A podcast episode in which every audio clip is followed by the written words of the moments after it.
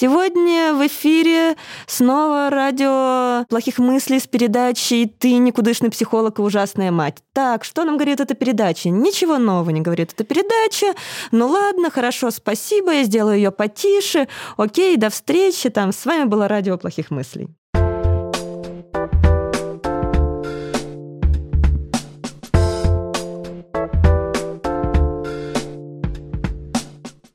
Привет! Меня зовут Маша Командная, и это подкаст «Спасибо, я в порядке». Вместе со специалистами онлайн-сервиса психологической помощи ЮТОК и студии подкаста Brainstorm FM мы пытаемся разобраться во всех вопросах психотерапии. В новом сезоне мы будем приглашать в студию самых классных психотерапевтов, чтобы разобраться в проблемах, с которыми сегодня сталкивается большинство из нас, и которые мне самой кажутся очень важными. Сегодня наша тема – стресс и эмоциональное выгорание. Со стрессом мы не то чтобы сталкиваемся каждый день, кажется, что мы в нем живем, а потом лечим эмоциональное выгорание и пытаемся понять, как мы довели себя до жизни такой. Представьте, мы просыпаемся по утрам, и у нас уже нет сил. Знакомое состояние, да? Да вот для меня, к сожалению, тоже. Сама пыталась избавиться от выгорания несколько лет. И поняла, что лучше, да и проще, просто не выгорать. А как? Будем разбираться вместе с прекрасной Галиной Петраковой. Галя – клинический психолог, тренер программы снижения стресса на основе осознанности, автор телеграм-канала «Море волнуется, а ты нет». Вот правда, хочется, чтобы море волновалось, а мы нет. Но сейчас как-то наоборот получается. Галя, стресс и эмоциональное выгорание. Мы, когда планировали наш третий сезон, мы думали о том, что это какие-то смежные темы. Но у меня, на самом деле, есть ощущение, что они про разное. Вот как думаешь ты с точки зрения профессионального психолога? Стресс ведет к выгоранию, а выгорание есть у всех людей, испытывающих стресс? Ответ на первый вопрос может быть, да, может быть и нет. И ответ на второй вопрос однозначно нет. Но я бы, наверное, тоже объединила эти темы, они связаны, для того, чтобы понять, в каких случаях стресс может привести к эмоциональному выгоранию, нужно лучше разобраться с тем, что такое стресс, какой стресс бывает и какая интенсивность, скажем так, стресса для нас окей, а какая уже не окей. Какая интенсивность стресса окей? Правильно ли я понимаю, что, в принципе, все мы так или иначе, если живем в большом городе, то постоянно подвергаемся стрессу? Смотрите, давайте, если мы начнем с определения. Стресс — это реакция организма на ситуацию изменения, на ситуацию такого вот испытания, да, челленджа какого-то, или на ситуацию угрозы, и тут важное уточнение, реальной или воспринимаемой. К чему это уточнение важное? Очень маленькое отступление. Мы представим себе такого доисторического человека, который тоже испытывал стресс. Какой у него был стресс? Что нам говорит вообще эволюционная психология? Стресс этого человека состоял в том, что его может э, съесть, загрызть э, дикий зверь.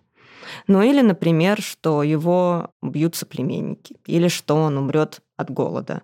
Но опасность диких зверей это была вот такая основная опасность.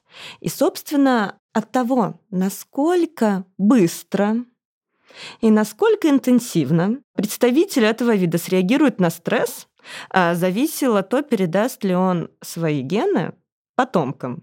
Как вы догадываетесь, что выжили люди самые тревожные? Выжили самые тревожные. Это понятно. То есть шанс спастись от дикого зверя был как раз выше у тех, кому все время чудилась какая-то опасность. Что делать с тем, что опасность чудится тебе постоянно? Чтобы расставить все точки над «и», вчера нужно было лететь на самолете.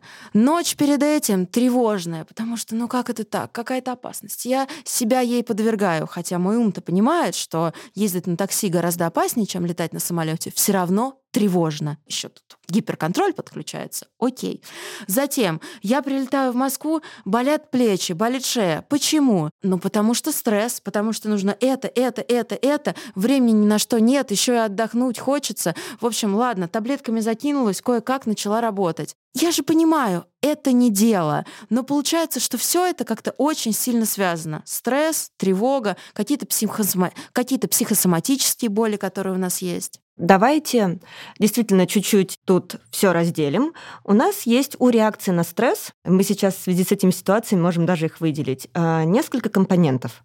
Есть физическая реакция на стресс, собственно. Усиливается сердцебиение, чтобы сообщать кровь мышцам, чтобы, если что, нам э, нужно было убегать или драться. Учащается дыхание, мышцы напрягаются. Это физический компонент. Есть эмоциональный компонент. Мы становимся более реактивными, более эмоциональными. А, мы готовы отреагировать на любое внешнее воздействие. И есть когнитивный компонент. Когнитивный компонент, он достаточно интересен. Какие мысли и какие оценки входят в эту нашу реакцию? Собственно, когда мы говорим о том, что вот как же так лететь, э, полет это опасно или это безопасно, а вот такси опаснее или такси не опаснее, а у меня сейчас болят плечи, а что бы это могло значить, а вдруг это значит что-то, что со мной действительно что-то не так. Это все такой вот когнитивный компонент, да? это то, что мы думаем. И, конечно, когда мы в стрессе, когда мы испытываем напряжение, когда что-то идет э, не совсем так, как нам хотелось бы, когда у нас есть ощущение, что мы теряем контроль, мы скорее склонны к определенным автоматическим суждениям. Мы начинаем мыслить негативистично. Если по-простому, мы начинаем все видеть в таком плохом черном свете, цвете. В черном цвете. Ну вот представьте, утром там вас кто-то утром разозлил, домашний или что-то еще. Вот утро не задалось.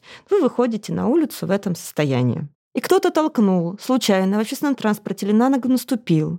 Вот прям представьте, как вы отреагируете. Ну что же такое? Снова опять, снова все то же самое. Да что же это вообще за день-то такой? Да сегодня вообще все не ладится. И сейчас на работе явно тоже там будет что-то неприятное. А если мы вышли в другом состоянии, спокойным, выспавшимся, да мы, наверное, может быть, и не заметили бы, что кто-то толкнул, или проинтерпретировали бы это по-другому. Ну, там человек торопится. Ну, господи, да. С кем не разница? бывает. С кем не бывает, в конце концов. И тут мы а, снова можем вернуться вот к нашему определению стресса, когда угроза может быть реальной, а может быть воспринимаемой. И вот это для нас очень важный момент, да, определить, это угроза, на которую я реагирую. Она сейчас действительно реальная, или эта угроза скорее есть в а, моих интерпретациях ситуации, в том, как я эту ситуацию вижу, в том, какой у меня взгляд на эту ситуацию. И в основном там огромный процент стресса, который мы испытываем сейчас, да, не в доисторические времена, не во времена Средневековья, когда стресс был, там, не знаю, заболеть э, чумой и умереть в природах, да, тоже вполне себе. Реальные перспективы.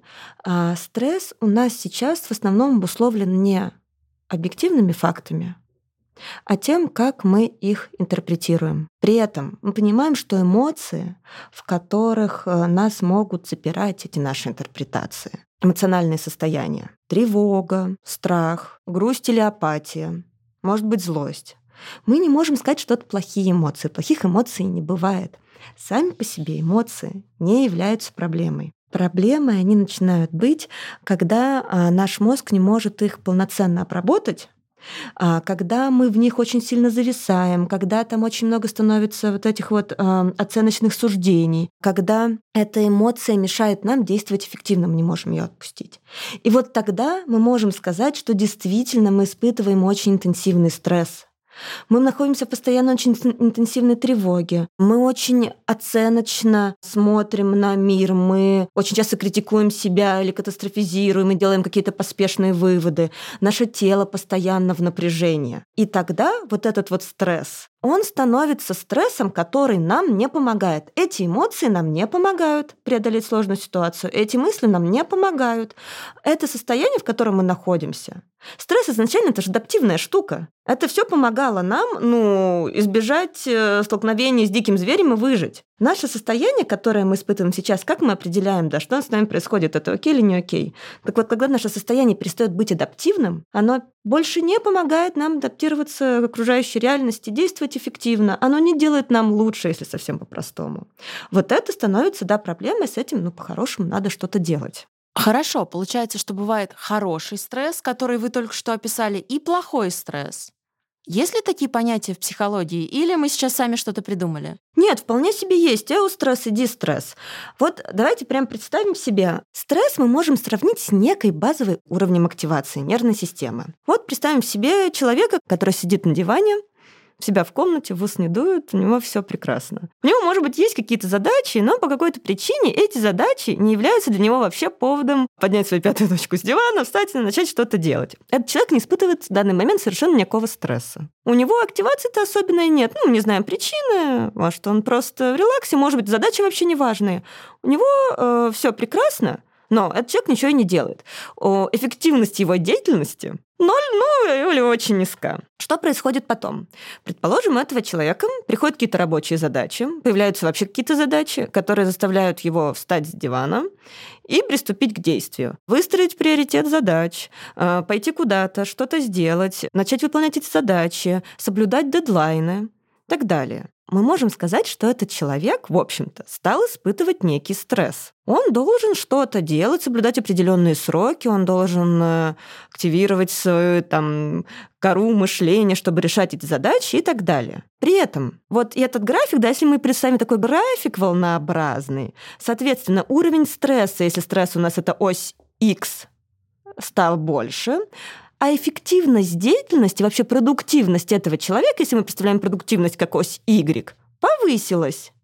И опа, где-то на вершине этого графика вот тот самый момент, когда человек у нас продуктивен, когда он в целом а, соблюдает все сроки, когда он делает то, что у него плюс-минус получается. Эффективность его деятельности очень высока, он испытывает напряжение, с которым он может легко или не очень легко, но тем не менее, с которым он может справиться, которое его мотивирует, он испытывает какие-то эмоции. Он может в какой-то момент испытывать тревогу, потому что задача сложная. Потом он отпускает эту тревогу, испытывает там другую эмоцию, например, интерес к задаче. Он не проваливается ни в какую эмоцию. Его мышление адаптивно и так далее. И вот где-то в серединке этого графика волнообразного у нас, э, собственно, вот этот самый хороший стресс, эустресс, да, который, в общем-то, создает нам этот оптимум мотивации. Вот тут все хорошо. И это стресс, это тоже стресс. Что может произойти дальше? И очень часто происходит со среднестатистическим человеком, который живет в большом городе, трудится в большой корпорации. Могут случиться объективные факторы с этим человеком. Растет количество задач, их становится очень много. Задачи становятся очень сложными. Задачи, которые расходуют его ресурсы. Заболевает кто-то из родственников, дети, кто-то из семьи. Или сам, например, человек перестает э, хорошо себя чувствовать так далее. Эффективность его деятельности снижается, стресс нарастает, напряжение нарастает. Это объективные факторы. А есть еще другие факторы. Например, когда человек оценивает количество задач как то, которое, с которым он не справится, начинает себя очень сильно критиковать я ужасный работник, да у меня всегда так. Начинает катастрофизировать, меня уволят, я ипотеку не выплачу. Начинает думать об этом, соответственно, это мысли же, они очень эмоционально заряжены. Причем самое, самое смешное, что вокруг него обычно, именно вокруг таких людей, все другие работники на него просто молятся и думают, боже мой, какой хороший сотрудник, главное, что нам нужно сделать, это его не потерять и его сохранить. Но при этом в голове у человека может происходить реально черт знает что. Я сама сталкивалась с таким, ну то есть мне часто часто писали коллеги, которым казалось, что они делают что-то плохо, а я им говорила, ты вообще с ума сошла или сошел? Да ты суперценный сотрудник, пожалуйста, сейчас остановись, выдохни и осознай свою ценность. Это вообще такой вот парадокс, не парадокс, а такой вот момент, э, от которым я сейчас задумываюсь, корпоративной культуры, потому что вообще-то самые лучшие сотрудники — это вот эти вот самые тревожные сотрудники. Они очень удобны для больших корпораций. Они регулярно перерабатывают. Они очень самокритичны, очень ориентированы на результат. Они перфекционисты, они считают, что они, они в лепешку разобьются, чтобы эта задача была выполнена. Это те сотрудники, действительно, на которых вот весь коллектив, что называется, молится, да, и которые сами всегда преуменьшают свою значимость. И это сотрудники, которых, безусловно, ждет эмоциональное выгорание. Подождите, до эмоционального выгорания угу. мы обязательно дойдем, но сперва я очень хочу разобраться со стрессом и с тревогой. У нас сегодня в подкасте звучит, как будто это какие-то чуть ли не синонимичные вещи. Но так ли они похожи? Тревога — это эмоция. Тревога — это очень частая реакция на стресс, эмоциональная реакция на стресс. Очень распространенная в наше время тревожные расстройства, да, я в своей частной практике работаю в основном с расстройствами депрессивного спектра и с тревожными расстройствами. А, тревожные расстройства — это, ну, вот, просто самая, наверное, одна из самых распространенных, я точно не помню статистику, но их очень много сейчас, э, прям диагностированных тревожных расстройств и просто тревожной симптоматики. Опять же, вот потому что мы возвращаемся, наше общество и наша культура в общем-то, это скорее поддерживает. Это очень удобно. Тревожный человек э, достаточно удобен для окружающих. Но, по крайней мере, он, пока у него не начались панические атаки, не создает для них больших проблем. Он очень неудобен для себя, ему самому очень тяжело живется. Вот, собственно, если мы вернемся к нашему графику, да, а, когда стресс увеличивается, когда угроза внешняя или внутренняя становится слишком сильна, то эффективность деятельности неизбежно снижается.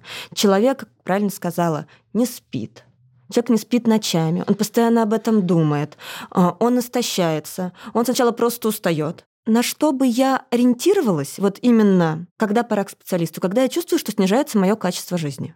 Вот это самый главный фактор. Может быть, кто-то и скажет точнее, да, мы можем говорить, когда вы раздражаетесь, как, например, когда начинаете срываться на близких, изменяется сон, если у вас нарушается сон, если вы постоянно находитесь в своих мыслях, вот так называемая мыслительная жвачка, да, если постоянно в голове крутите свои мысли, если снижается, опять же, ваша рабочая эффективность, если вы чувствуете, что ваши когнитивные функции снижаются, это память, внимание, мышление, то, конечно, это все поводы пойти к специалисту, который может провести диагностику и понять, что у вас происходит. Есть такое великое выражение, я бы сказала, величайшее. Все болезни от стресса. Насколько это доказано с научной точки зрения? Я вот тебе уже сказала, что у меня, например, от стресса очень часто болят плечи, шея, и в связи с этим начинается мигрень.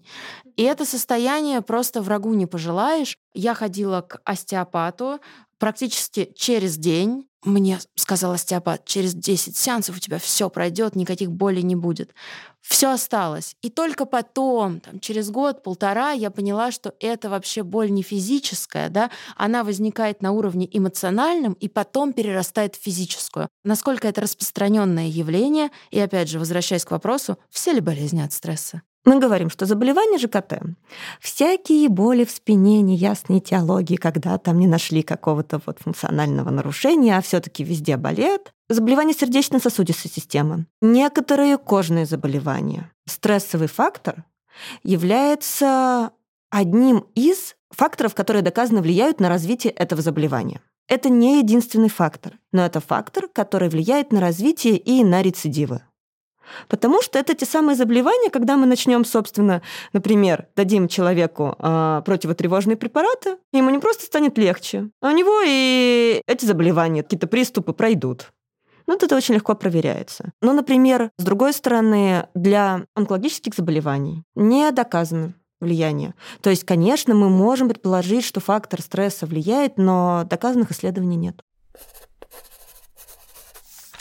Что делать со стрессом в моменте? Как можно себе помочь? В последнее время стали очень популярны различные техники осознанности или mindfulness. Насколько они эффективны при стрессе? Да, конечно, эффективны, причем э, они как раз э, очень хорошо работают вот при стрессе в моменте для такого краткосрочного быстрого реагирования. Но вообще, э, если мы говорим об осознанности, да, mindfulness как о именно психотерапевтическом, психокоррекционном подходе. Этот метод имеет доказанную эффективность. Есть сейчас несколько метаанализов и имеет эффективность именно для тревожной и для депрессивной симптоматики. А особенно хорошо работает в сочетании с когнитивно-поведенческой терапией. Ну, собственно, это и есть третья волна когнитивно-поведенческой терапии. Это метод, в котором я работаю в том числе числе с тревогой и очень успешно. И очень хорошо про то, что эти техники сейчас широко известны. Вот это вот подышать, да? Или неврологи даже сейчас рекомендуют. Назовите сейчас а, четыре вещи, которые вы видите, четыре звука, которые вы слышите, и подвигайте четырьмя частями тела. Такое правило четырех. Есть точно такое же правило трех, правило пяти. Или, например, а какие вы сейчас видите три предмета красного цвета? Что-нибудь такое. А как это все работает? Мы сразу поискали да, предметы да, вокруг красного цвета. Три, три предмета, все отлично. А вот оно работает ровно так. Отвлечение. Не совсем. С одной стороны, мы отвлекаемся, да, мы переносим свой фокус внимания в настоящий момент. Когда мы в очень сильной эмоции, в очень сильной тревоге, или мы очень злимся, или мы находимся в глубокой печали, обычно в комплекте вот с такой эмоциональной схемой, да, почему мы говорим эмоциональная схема, там в определенных подходах мы используем это выражение, это такое, знаете, как баночка, где шампунь, ополаскиватель или масочка еще какая-нибудь, оно там все перемешано, и вот ты их не разделишь, вываливаешь на себя все вместе. Вот это такое очень ригидная реакция, когда у нас есть определенные эмоции, и в рамках этой эмоции у нас есть очень типичные мысли оценочные, физические ощущения и эмоционально обусловленное поведение. И вот эта реакция, она автоматическая. Она как бы на какой-то триггер, на какой-то активатор что-то эту реакцию активирует, и мы очень типично, например, испытываем очень э, сильную тревогу, чувствуем сердцебиение, э, например, начинаем катастрофизировать и хотим там немедленно убежать. Ну, потому что тревога да, побуждает нас скорее оттуда убежать. Там самый классический пример такой паническая атака, да, крайний пример. Но это может быть, не доходя до панической атаки, это может быть просто очень сильная а, тревога. И вот что нам важно в эти моменты? Это такая автоматическая реакция. Она запускается автоматически, и в рамках этой реакции мы как будто бы ничего не можем изменить. И мы уходим в свои мысли, мы погружаемся в эту эмоцию, как будто бы мы тонем, и мы теряем контакт с э, настоящим моментом. Собственно, нам первое, что нужно сделать, и на все эти техники, которые мы описали, их огромное количество, они нацелены на то, чтобы нам вернуть контакт с настоящим моментом. Мы просто прямо как барон Мюнхгаузен, который на коне своем тонет в болоте, он себя вытаскивает за волосы. Вот нам нужно также себя вытащить за волосы в этот самый настоящий момент. Чем лучше вот этот якорь, есть прямо так, как это называется, якорь. Дыхание — это якорь, а телесные ощущения — это якорь, информация от всех органов чувств — это тоже якорь. Это то, что нам позволяет как кораблю в шторм вот на этих волнах бросить якорь, чтобы его никуда не унесло куда-то, вообще куда ему не надо. И вот так мы и коримся в настоящем. И, например, бывают очень э, хорошо работающие якори даже для очень интенсивных эмоций. Я всем клиентам советую купить в э, магазине каком-нибудь э, типа фикс-прайса шарик резиновый, который можно сжать. И вот эти вот интенсивные, не самые обычные телесные ощущения, могут быть очень хорошим якорем, по ним даже есть исследования. Или, например, можно умыться очень холодной водой так, чтобы уши тоже намочить, при этом дыхание задержать. Организм э, э, будет считать, что он тонет, и очень быстро все лишнее так отбросит, в настоящее вернется, чтобы тут как-то спасаться. Вначале это первый этап такой, скажем так, естественной регуляции. Мы возвращаемся в настоящее и тем самым позволяем этой эмоции чуть-чуть снизиться. Затем, э, в идеале, у нас такой вот следующий этап, да, такой вот осознанности к собственному опыту. Да, я испытываю такие-то эмоции. Да, я испытываю эту тревогу. Окей, я испытываю эту тревогу, да, как она выглядит, как она выглядит на уровне телесного ощущения. Да, у меня бьется сердце, окей, я могу побыть, понаблюдать за этим сердцебиением. Да, у меня есть какие-то мысли. А, тут хитрый момент, я могу понаблюдать за этими мыслями, не сливаясь с ними. Понаблюдать за мыслями не как за фактами, не как за непреложной истиной, а как за продуктом моего сознания. Если вот наши, те, кто будет слушать, да, можно предложить сделать такое очень короткое упражнение, сказать «я абсолютно никчемный» или «я не справляюсь». Давайте я сделаю да, сейчас да. это упражнение, да, в прямом эфире, подопытный кролик. Знаете, какая вот, как что отзывается эмоционально? «Я не справляюсь» отзывается? Ужасно отзывается, ужасно. «Я не справляюсь». А теперь давайте применим такую формулировку. У моего сознания только что появилась мысль, что я не справляюсь. У моего сознания только что появилась мысль, что я не справляюсь. Угу. Как Это эмоционально значит, Мне стало полегче, потому что мне вообще нравится эта формулировка. Она означает то, что это не я не справляюсь, это мое сознание от чего-то там решило, что я не справляюсь. А я на самом деле большая молодец. Бинго, вот оно так и работает. Когда мы перестаем сливаться с мыслями, когда мы как бы делаем шаг в сторону от них, мы не убираем эти мысли, мысли нельзя убрать. Если мы будем их гнать, они к нам вернутся с утроенной силой. Как дементоры. Да, это как дементоры, или еще есть хорошее выражение «бежать от злой собаки». Потом свора прибежит. Да. Собственно, мы просто определяем мысли как мысли, не как истину, не как факты, а просто как мысли, да, как продукт нашего сознания, как продукт нашего мышления. Да, наше мышление вот такое. Мы этому мышлению когда-то научились. Может быть, когда-то эти формы мышления были адаптивные.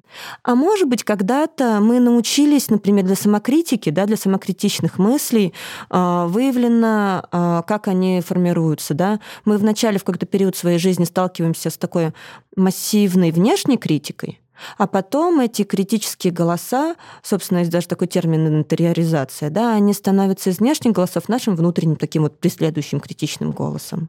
То есть это результат научения. Это результат научения не самого плохая мыслительная привычка, ловушка мышления — это не факт. И вот мы можем понаблюдать за этими мыслями, сказать себе, да, мое тревожное сознание сейчас говорит, что все будет плохо. Да, у меня сейчас вдруг появилась мысль о том, что я не справлюсь.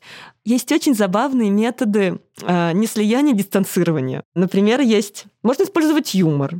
Можно сказать, так, Галина, Сегодня в эфире снова радио э, плохих мыслей с передачей «Ты никудышный психолог и ужасная мать». Так, что нам говорит эта передача? Ничего нового не говорит эта передача. Ну ладно, хорошо, спасибо, я сделаю ее потише. Окей, до встречи. Там с вами было радио плохих мыслей. Такая техника есть. Когда мы, ну, дистанцируемся, переводим все в юмор. Или мы можем, например, эти мысли дистанцироваться от них, не знаю, сказать им их голосом Дональда Дака или Винни-Пуха или вашего любимого героя, или там... Ну, конечно же, Бурунду... голосом Бурундуков из фильма да, «Элвин да. и Бурундуки». Вот это вот очень хорошо работает. Это прекрасный пример дистанцирования. Мы можем применить какие-то визуализации. Но это если у нас есть много времени, представить, как эти мысли плывут мимо нас там по реке, и на эти листики, там, которые плывут по реке, мы отправляем мысли, или мысли как облака, или мысли на экране кинотеатра. Это все про дистанцирование. Это все про то, чтобы мы смогли отделиться от этих мыслей и определить их именно как мысли. Как приходящие и уходящие. Мы сегодня говорим про стресс и про то, как он зачастую может приводить к эмоциональному выгоранию. Давайте поговорим про эмоциональное выгорание. Мне кажется, и это опять же, я говорю, опираясь на свой эмпирический какой-то опыт, если ты на работе в течение долгого количества времени испытываешь стресс, то, конечно, эмоциональное выгорание где-то тебя за углом, к сожалению, обязательно поджидает. Согласны вы с этим? Да, ну вот по сути, когда мы сдвигаемся, если наш воображаемый график представить, да, когда мы сдвигаемся все вправее, правее, правее, там крайняя точка как раз будет эта точка эмоционального выгорания, когда э, продуктивность, эффективность моей деятельности уже будет крайне низка, и мое сочувствие, а, мое самочувствие будет крайне такое печальное, мне не очень хорошо я себя буду чувствовать, и мне неоткуда будет брать энергию. Я буду истощен я буду чувствовать истощение. Мне, скорее всего, даже не смогу себе в крайних случаях, да, люди вот э, выигравшие, они вообще не могут оставить себя ничего делать, просто вот лежат. А в 2018 году, как раз после чемпионата мира, я вот там, 10 лет делала карьеру спортивного журналиста, после чемпионата мира я поняла, что мне нужно отдохнуть. Я отдыхала ну как, опять же, по своим меркам. То есть я все равно брала какие-то проекты, что-то делала, говорила всем окружающим, что я не работаю. Люди, которые меня знают, говорили, ага, как же, окей, ладно, пусть она так думает. Но тем не менее, по своим меркам, опять же, я ушла в сабатикл, и только через два года, а то и через три года мне снова захотелось активно что-то делать. Я даже могу, вот если мы говорим о каких-то упражнениях, возьмите свой самый типичный день и выпишите очень-очень подробно все ваши занятия. Ну, то есть мы не говорим вот тут э, работа просто, да, а что я делаю на работе? Я там э, выполняю какую-то задачу, общаюсь с коллегами, в кулер водичку наливаю. Вот это вот, ну, как бы прямо очень подробно. А потом разделите листочек на две половины и выпишите, посмотрите, какие из этих занятий вам дают энергию, а какие забирают. И посмотрите потом на то, что у вас получилось. Это ни в коем случае не упражнение, чтобы вы там как-то почувствовали себя еще хуже, да. Это, собственно, про осознанность, такую вот осознанность вообще, что у меня в жизни происходит. Сколько я трачу энергии, и сколько я получаю энергию. При этом мы, конечно, понимаем, что некоторые задачи могут забирать очень много энергии, а какие-то не очень много. И, например, какие-то дела какие-то э, влечения могут давать очень много энергии, а какие-то, ну, там, Не очень много. Бывают э, дела, которые достаточно нейтральные, которые вроде не дают и не забирают. Но вот это вот представление своей жизни надо иметь. И даже если у вас там вдруг окажется, что практически все, что вы делаете, забирает вашу энергию, это очень полезно. Потому что следующий шаг, который вы уже осознанно сможете сделать, глядя на все это, подумать, а как я могу включить в свою жизнь пока еще, правда, не поздно. Ну, что надо как бы, как вот телефон, да, очень хорошо ты привела пример, я как бы просыпаюсь уставшая. Но это вот как телефон, который не заряжает, как девайс, который вы свой телефон заряжаете. Себя. Ну вот как-то. Не телефон, который с утра с 15% батарейки, не то чтобы он разучится делать те прекрасные дела, которые он э, умеет делать. Ну, просто он долго их не сможет делать, он в какой-то момент выключится. Твои слова сейчас заставили меня задуматься. Я, например, в последнее время стала смотреть сильно больше сериалов. Раньше я их практически не смотрела и говорила, что, ну, я смотрела в своей жизни э, сериал «Елена, ребята», «Дежурная аптека» и сериал «Друзья». Все. А теперь как бы я слежу за последними новинками Netflix, что там Apple TV выпустил, надо же быть в курсе. И я спросила сейчас себя, так, а вот сериалы дают мне энергию? Честно говоря, нет. Так, может быть, пора прекратить это делать в таком количестве? Вот, конечно, сериалы, соцсети, ролики на YouTube, весь контент — это такая непростая штука. Он, к сожалению, не дает энергии. Наш мозг тратит очень много энергии на обработку этого контента. А у нас есть уже прямо мы как рыбки, которые ловимся на эту удочку, потому что это все очень ярко, и это все очень привлекает наше внимание.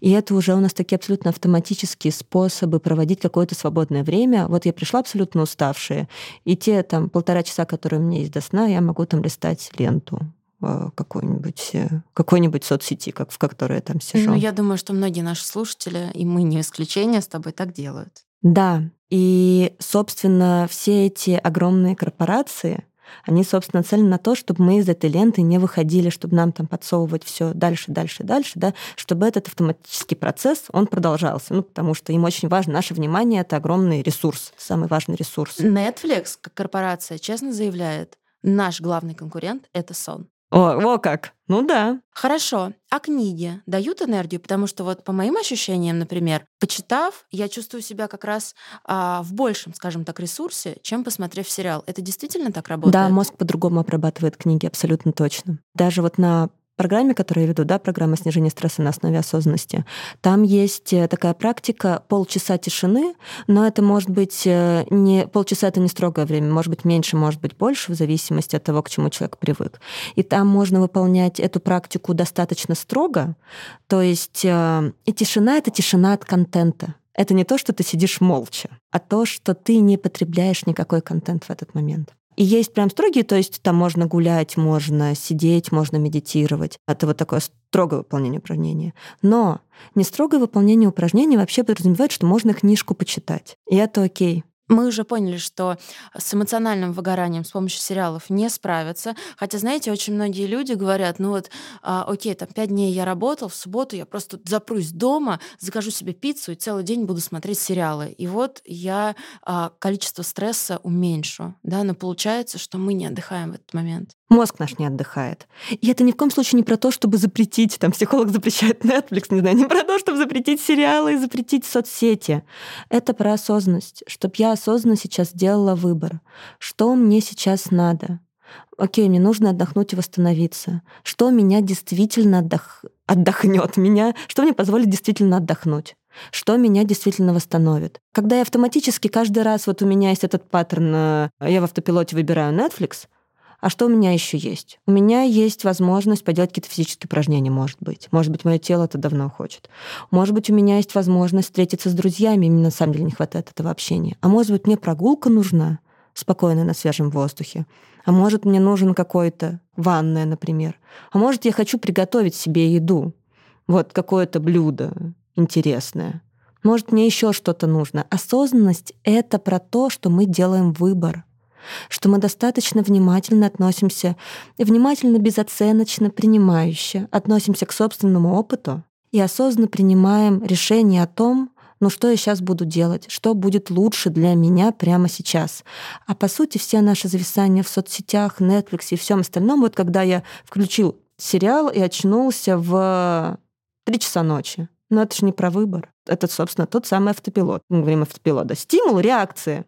Стимул, я увидел значок Netflix э, и реакция, и вот я уже в конце, где-то там в 3 часа ночи очнулся, посмотрев много этого сериала. Там выбора моего не было. Согласна, да, здесь скорее автопилот. Что делать, если эмоционально выгорел не ты, а твой близкий человек, а он, например, не ходит к терапевту, не признает все эти психологические штучки, не верит в осознанность. Как ему помочь? Вот тут сложно, Потому что любой путь к изменениям начинается с внутренней мотивации. Если мы сейчас говорим, что у этого человека нет внутренней мотивации, как я думаю, э, ты сама прекрасно понимаешь, что привести за ручку к терапевту и оставить там — это плохая идея. Увы и ах.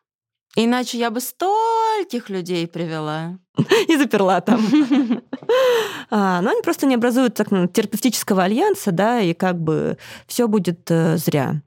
Ну, что бы я тут предложила? Если мы имеем дело с близким человеком.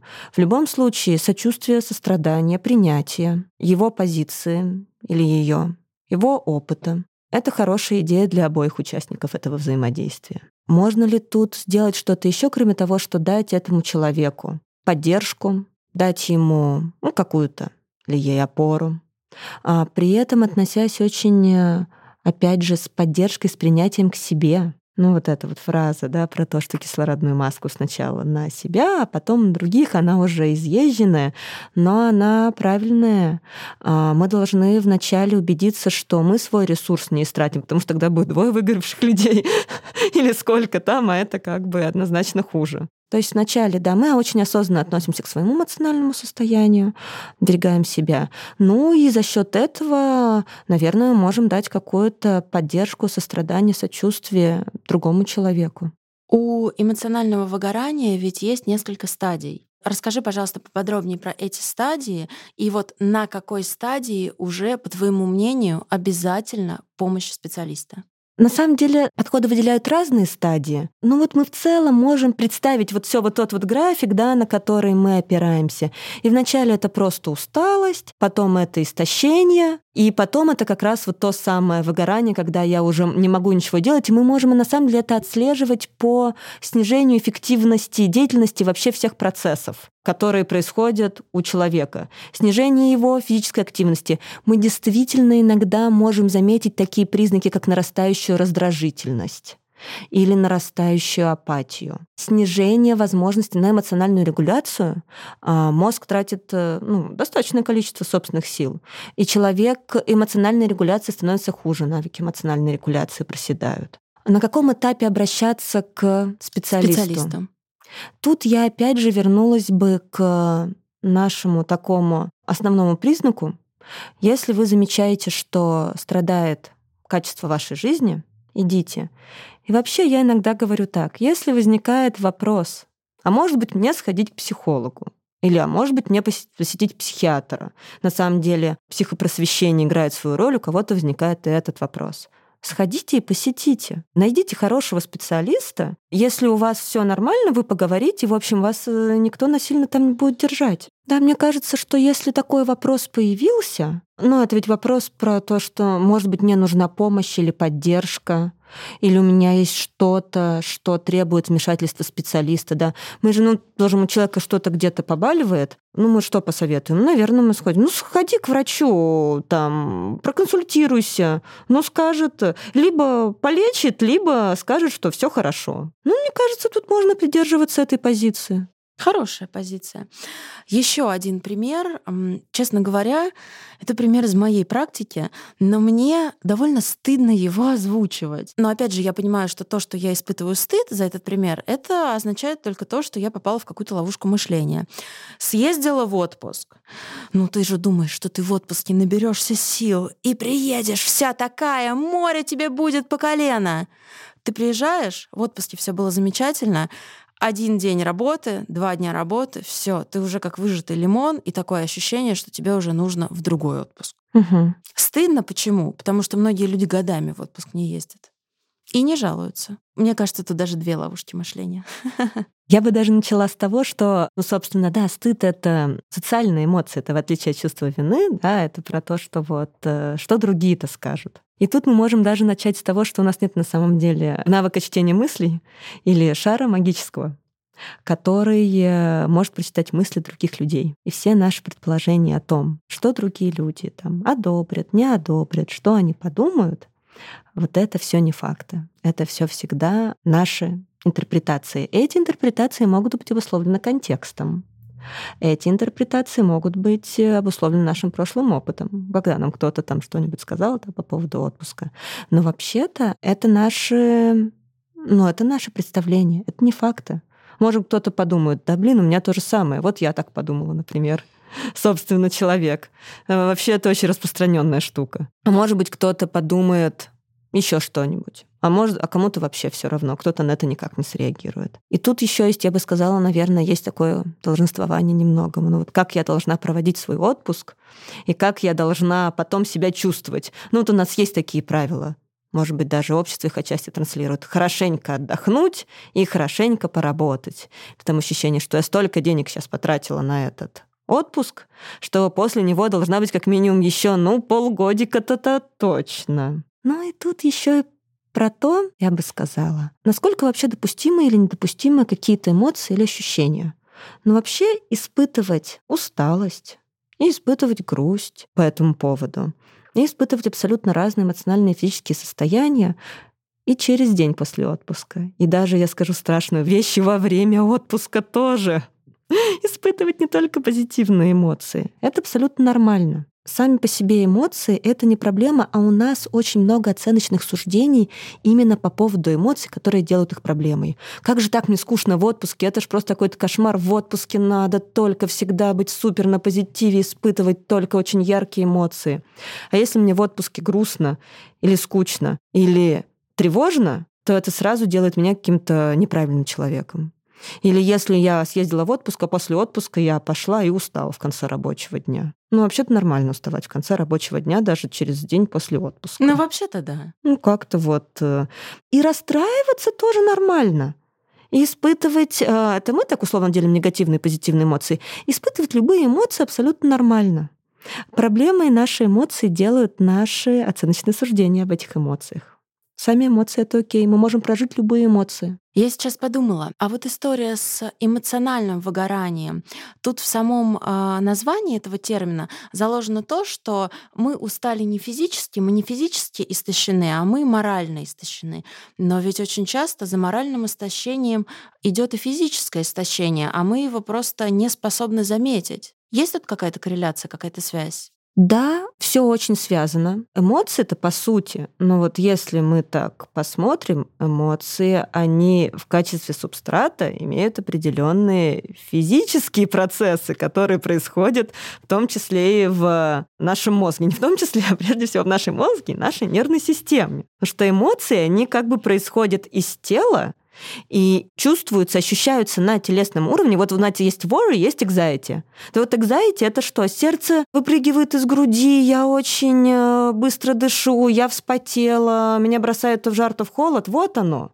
Это что? Это эмоции или физическое ощущение? Да вот это физический компонент — это эмоции. И, конечно, например, для апатии, для грусти, для печали, для эмоций депрессивного спектра. У нас есть очень четкий тоже физический компонент, да, это когда я лежу, когда я ощущаю себя без сил. Мы всегда разделяем ну, как бы мы отделяем вот такая у меня сейчас эмоции, такие ее физические компоненты в рамках того, чтобы научиться понаблюдать и за одним, и за другим, и безоценочно к ним отнестись. Но, по сути, это разные компоненты нашего опыта и нашего состояния нашего, того, что с нами происходит.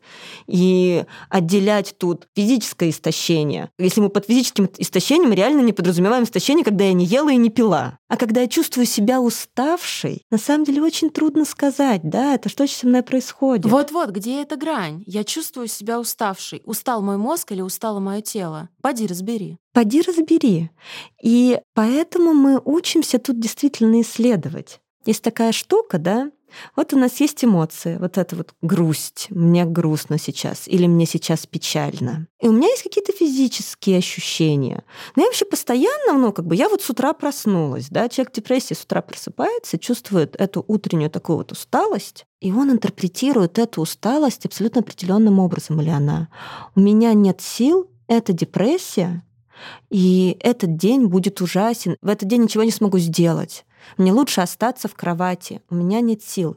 При этом, если этот же человек в этот момент, и есть прямо термин «разгуляться», там поведенческая активация, если этот человек встанет, примет душ, выпьет что-нибудь, что-нибудь, в смысле чай или кофе, ну как-то, пойдет куда-то, оденется, он разгуляется. Мы это не про то, что он не чувствовал эту усталость не чувствовал эту эмоцию. Это про то, как этот человек интерпретирует эти э, телесные ощущения и эти эмоции.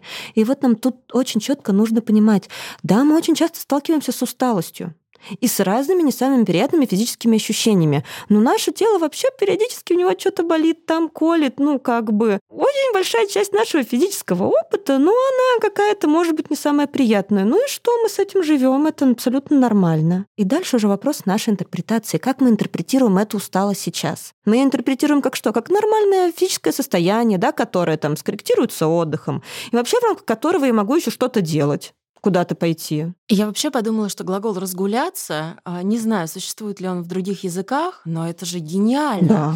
Просто сейчас, когда многие сели на удаленку и с нее не вернулись, а, разгуливаться-то особо негде.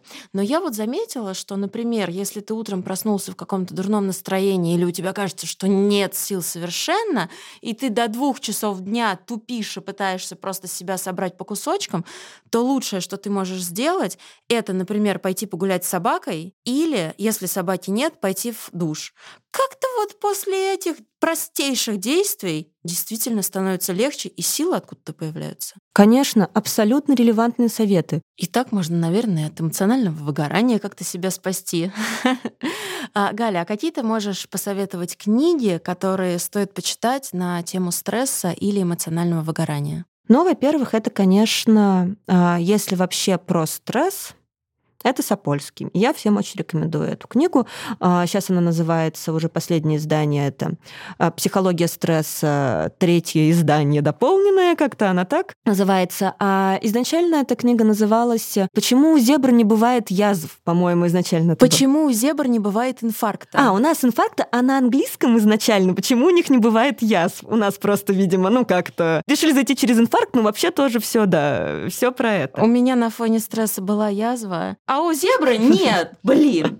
И вот, собственно, эта книга очень прекрасным доступным языком рассказывает, почему жизнь э, так несправедлива. И вообще, все остальные книги Сапольские я тоже очень рекомендую. Помимо его книг, я рекомендую его все То есть он и на TED выступал, и э, у него есть прекрасный цикл лекций на YouTube.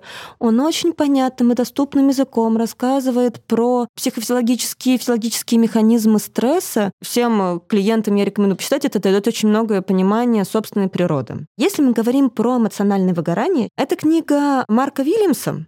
А, это один из э, людей, которые стояли у истоков а, осознанности mindfulness как э, собственно, метода терапевтического с доказанной эффективностью. И название, вот, по которому вы можете найти эту книгу в Озоне каком-нибудь, это «Осознанность. Как обрести гармонию в нашем безумном мире». Эта книга вообще достаточно точно описывает программу снижения стресса на основе осознанности. Это вот такой клинический стандарт применения практик осознанности, обучения им, которую я веду. И при этом там очень хорошо, здорово и понятно описаны процессы эмоционального выгорания, и что с ним вообще делать. Классная книга, всем рекомендую, доступно, понятно. Ну, Джон Кабадзин — это, собственно, основатель этого метода осознанности. А, я точно не помню, какие его книги переведены, потому что многие из них читала на английском. Куда бы ты ни шел, ты уже там, точно переведена. И всем ее рекомендую, как и все остальное у него, что вы можете найти. Куда бы ты ни шел, ты уже там да, в да, переводе да. начина... называется. Да. Я бы еще, наверное, вот эту книгу я тоже люблю порекомендовать. Она связана посредованно и со стрессом, и с эмоциональным выгоранием. Она скорее про такие, такой очень мощный способ профилактики. Эта книга называется «Поток. Психология оптимального переживания». Это очень-очень-очень новое, свеженькое направление психологии, позитивной психологии, кто рассказывает, как добиться этого состояния потока flow, это flow, когда ты включаешься в какую-то деятельность полностью и получаешь от нее очень много ресурсов.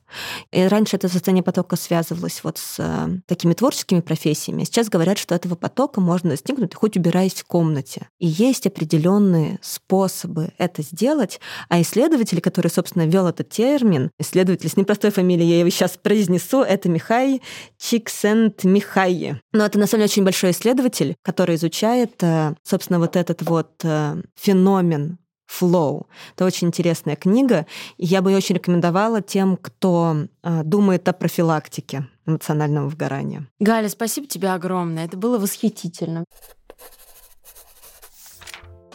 Этот подкаст выходит при участии онлайн-сервиса психологической помощи ЮТОК, специалисты которого помогут вам разобраться во всех сложных жизненных вопросах. ЮТОК предоставляет возможность получить консультацию психолога по видеосвязи, аудиосвязи или даже по переписке. В сервисе можно подобрать специалиста под ваш запрос, и все они проходят тщательный отбор и супервизию. Больше информации о том, как это работает, будет по ссылке в описании этого подкаста. А еще там вы найдете приятный бонус – скидку в 20% на первую консультацию по промокоду «Подкаст». Слушайте подкаст «Спасибо, я в порядке» во всех удобных для вас подкаст-плеерах. Оставляйте свои отзывы в приложении Apple Подкасты и, конечно, подписывайтесь на нас в Яндекс Музыке. Нам будет очень приятно.